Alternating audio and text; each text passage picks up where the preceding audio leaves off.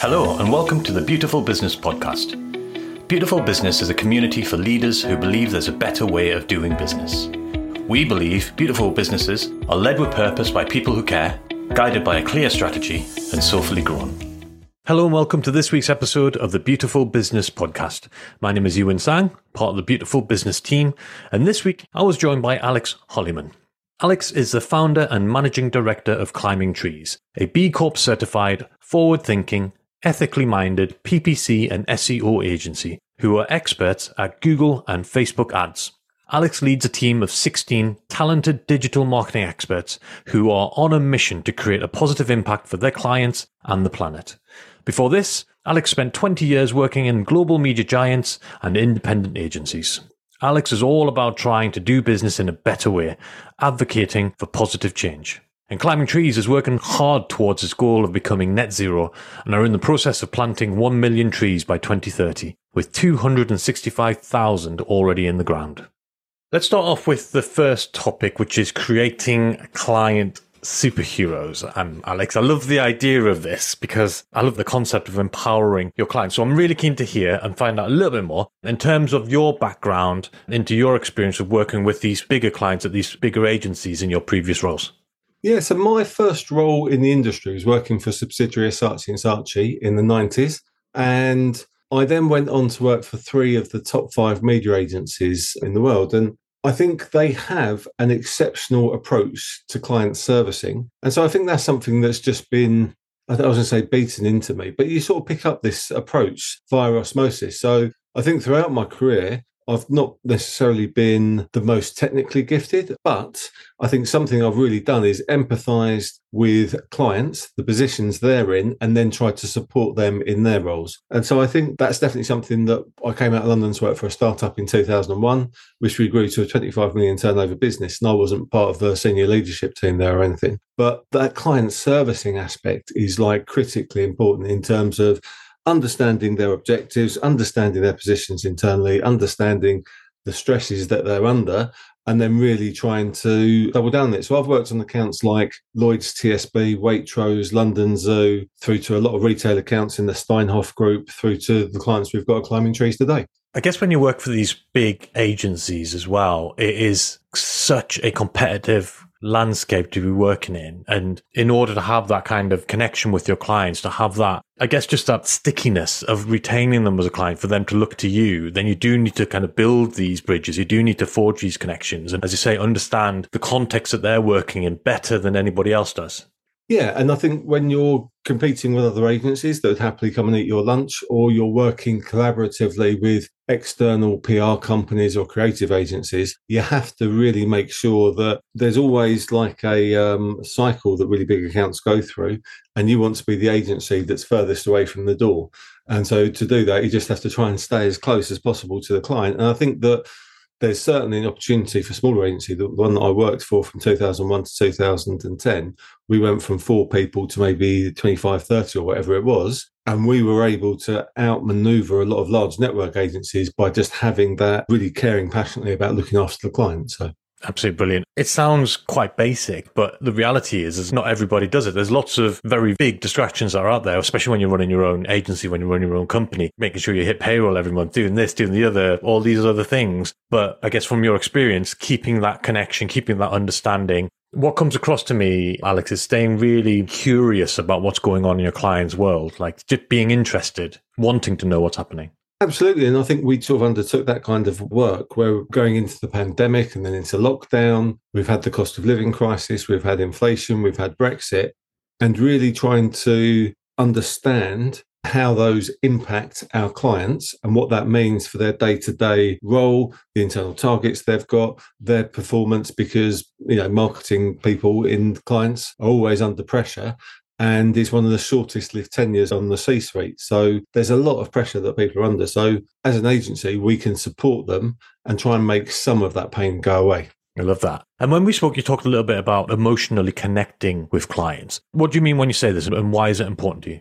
Well, I think there's different types of clients. There's some that would just like super professional. They want the work done. They don't really want a lot of personable relationship with you, and that's fine. We've got others whereby we have a personal relationship with them, whereby we'll know a little bit about them personally. They'll know a little bit about us. There's a connection on a sort of deeper, more personal level. And so I think it's understanding their position, who they are as people, and then trying to just give them work in a rhythm that really makes them have an impact in their roles. So sometimes it's like, you know, in agencies, clients can almost become the enemy. And whereas I sort of think if you can get to a point where you're not being reactive, but being proactive, understanding what they want before they know they want it and continually pushing, I think that puts you in a very, very good position as a agency. So definitely. How did you, because I guess it's almost like a bit of a balance that you need to do in the sense that you want to be proactive. You want to almost help your marketing contact or your clients kind of navigate the journeys that they need to make within the organizations that they are working for. But how do you kind of make that balance between, I suppose, not being too, almost certainly not being too pushy in many ways? So I think that in my mind, I do love that approach. But I think certainly in my experience, there's been times when I think, oh, do you know what? Maybe that was just a bit too far. I mean, how do you navigate that balance so successfully?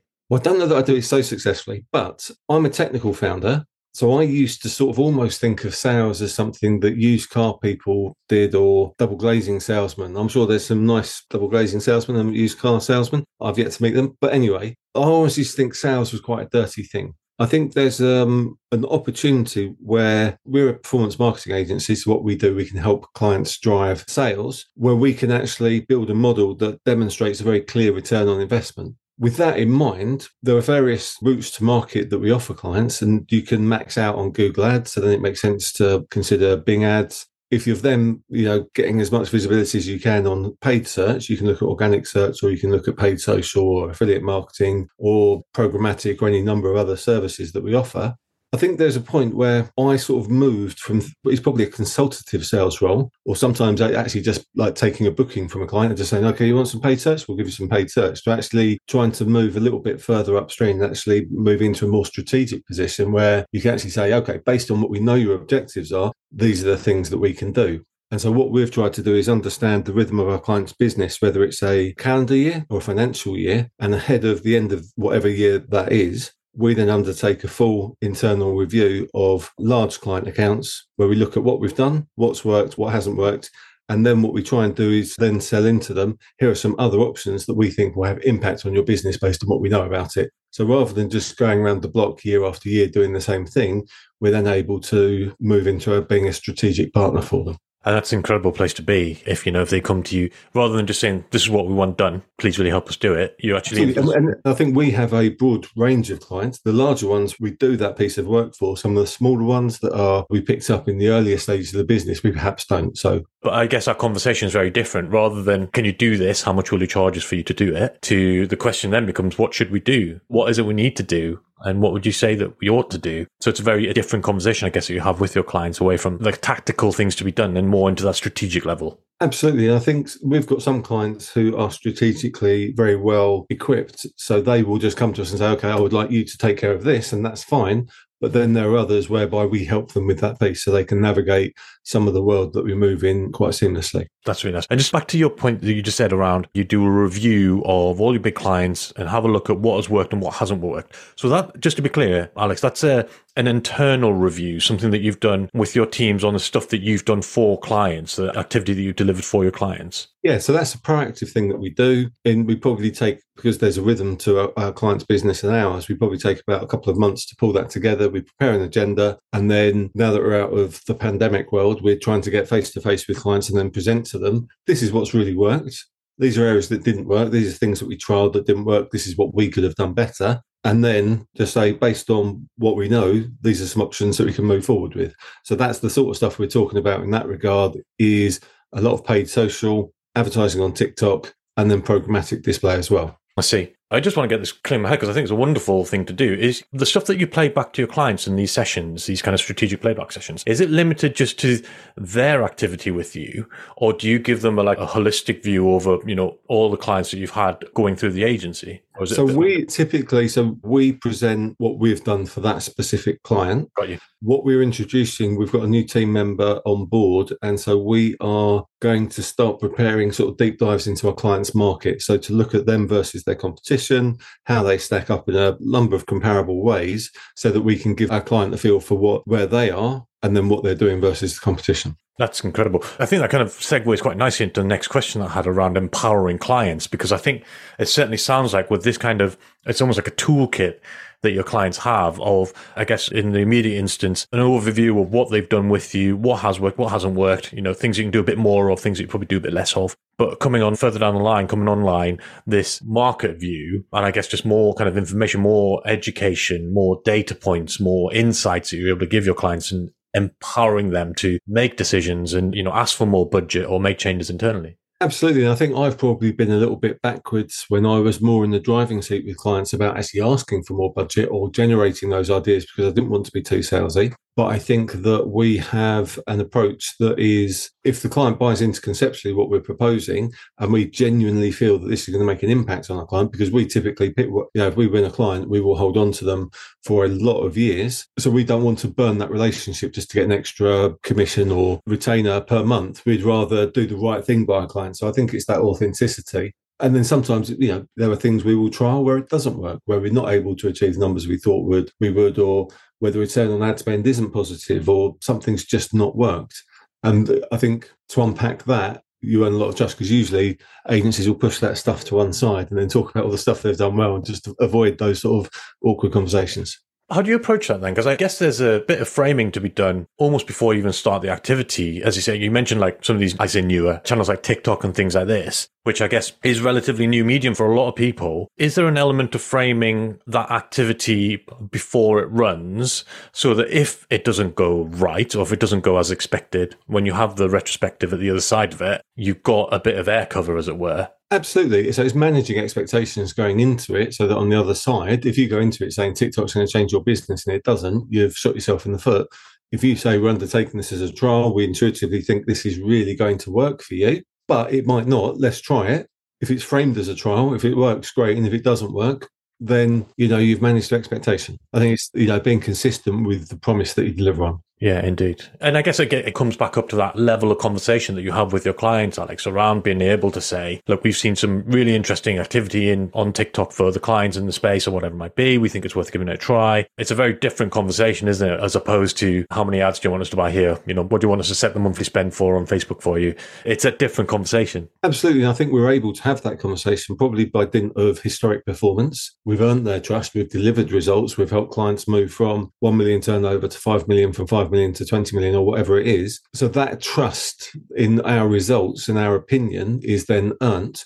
And I think there's a process to onboarding new clients whereby sometimes we know that where we can make an impact on clients. And there's almost a hierarchy of performance. And once you've pulled on all the existing demand, then what we try and focus on is creating new demand for clients. And so it's that area, the creating new demand that places like social, TikTok, and programmatic will help Indeed. So just talk me through that approach. I suppose it feels very, it just feels very sensible, very logical and very strategic in terms of how you handle these accounts right from the off almost. As you say, the onboarding of the clients, there's that expectation setting. Sounds like there's real transparency around objectives and results and things like this. So that when you come to the retrospective, you come to the playback, you can say, right, we said we're going to do this. We did it. And you see that kind of level of trust starts to build up and starts to build up. It sounds very deliberate. And I'm going to assume that it is deliberate. Is there kind of like a playbook or a manual that you use at climbing trees that takes them through this journey? There's not, but Will, who's in charge of our sort of automation and the systems and processes in the agency, would love for there to be one.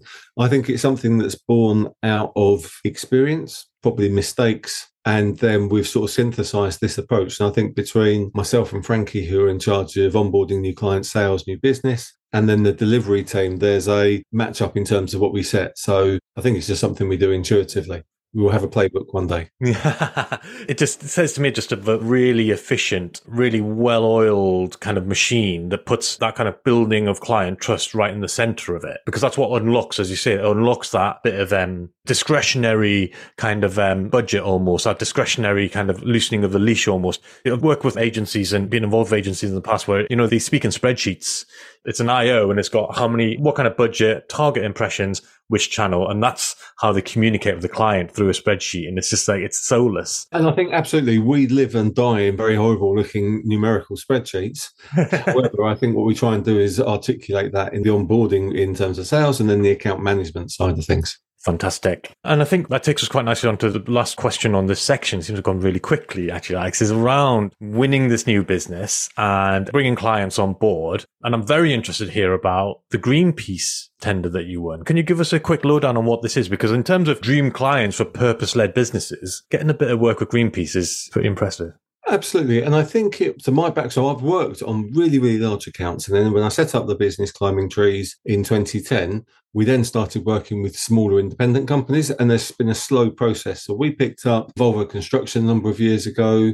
We picked up Olympus Cameras, which we run on a pan European basis. And then I think that we got invited to pitch for Greenpeace from a recommendation from one of our charity clients. So we've got about 10 or 15 that we work on at any one time. And we got invited to tender. They'd approached five agencies. Our response could be two pages. And between Greenpeace and us, we had a matching colour scheme, which we highlighted in the document. So we tried to bring in a bit of personality. I think the ability to actually technically make what we do as a business sing was limited. And so when we sent that in, I recorded a two minute video where just to, I had a mobile phone set up and just recorded this video to mobile phone using my dodgy Essex accent. And I just said, This is who we are. This is what we stand for. This is where we're going as a business. And I think we're going to talk a little bit more about B Corp and purpose and that kind of thing later on. But I definitely alluded to that about wanting to be the kind of business that the world actually needs. I don't know why they appointed us, but they did appoint us from that. And so to work with a global brand like Greenpeace, who are, in terms of purpose and actually trying to drive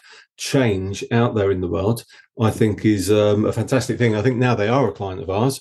We know the meticulous care and attention that they take to everything. So their standards are really, really high. And so I think technically with work, we try and do that, but we try and be the kind of business that, or the best kind of business that we can be, I guess. Fantastic. Other than, I guess, almost the raising of your internal standards to kind of match up, it's quite an interesting turn of phrase that you put there around making sure that you met their expectations and you saw the way that they worked and the level they worked. What other kind of impact did it have on climbing trees to have to bring a client like Greenpeace on? I think there's a certain degree of confidence that it gave us. I think the team that work on it, Will, who leads that account, so I don't actually do any of the work. So Will that leads the account, we've done a massive amount of work on it and we genuinely look after our charity clients and so we deliver tremendous value to them will's work we won i think three or four awards last year based on the work for greenpeace and so we have really, there's almost like a stacking. it's like you're going to get a stacking of voice search, AI, and the metaverse. And there'll be something that comes out of that sort of stack which really works and is a really tangible output. I think for us, where we've got the services we do, the team on board, and the clients, it's those purpose driven clients where there is a real meaning that's inherent in the work that we do. Fab. And I guess it must have quite an impact as well in terms of attracting talent and, you know, the types of candidates might come and work for you or look for opportunities to work for climbing trees. Would you say that having a client like Greenpeace does have that positive impact, not just internally in terms of the way that people work and the standards and the level that they work to, but also in terms of the candidates coming through?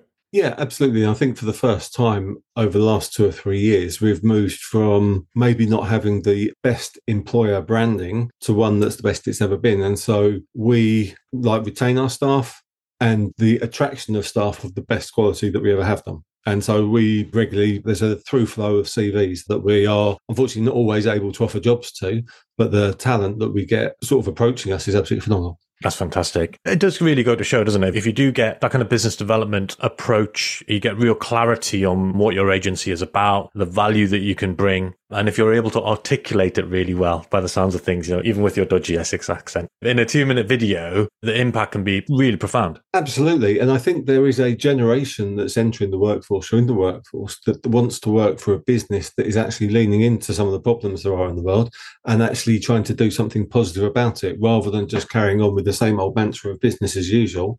They're actually trying to do something different. And so, you know. Yeah, 100%. We covered it a few times in some of the interviews that we've done with Beautiful Business. The younger generations that are coming through the workforce, they look for different things compared to baby boomers and the Gen Xers of, yeah. the world. And the world's really, really different. But I guess back to the topic of this podcast about creating client superheroes. If you're able to empower your clients, if you're able to understand the worlds that they work in, and I guess with a client like Greenpeace, having a, such a thorough understanding of the worlds that they work in, the pressures that they're under, but also by the sounds of things, real insight in terms of the passion that they bring to their work as well means that your agency operates, as you say, on that level. Absolutely. And we've got members of the team that were Greenpeace activists or worked for the World Wildlife Fund. So there is that real synergy there. So great stuff. Thank you so much to Alex from Climbing Trees for joining us in this episode of the Beautiful Business Podcast. I really enjoyed our chat and I hope you enjoyed listening to it. Thank you. Thank you for joining us for this week's Beautiful Business Podcast.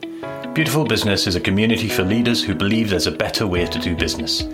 Join us next time for more interesting discussions on how businesses can bring about change, helping communities, building a fairer society, and safeguarding the planet. You can also join in the discussion at www.beautifulbusiness.uk.